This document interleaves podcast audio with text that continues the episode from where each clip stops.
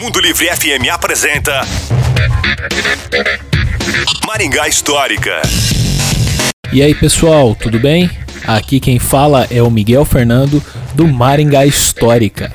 A comercial catarinense teve início no ano de 1948 em Paysandu, com uma casa de secos e molhados, dirigida pelos irmãos Conrado André e João Momenson. O outro irmão, Francisco, também fez parte dessa história do pioneirismo comercial da família. A vinda para Maringá ocorreu em 1956, quando foi aberto o comércio no varejo e no atacado na Avenida Brasil, próximo à Praça José Bonifácio. O primeiro supermercado aberto pela Catarinense foi em Cascavel, no ano de 1971. Em Maringá, o supermercado catarinense foi inaugurado em 1976.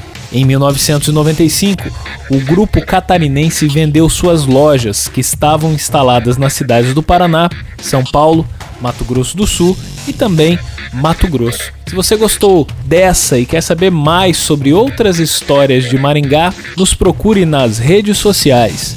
Maringá Histórica, a história em tudo que vemos. Este programa conta com o patrocínio da Unicesumar.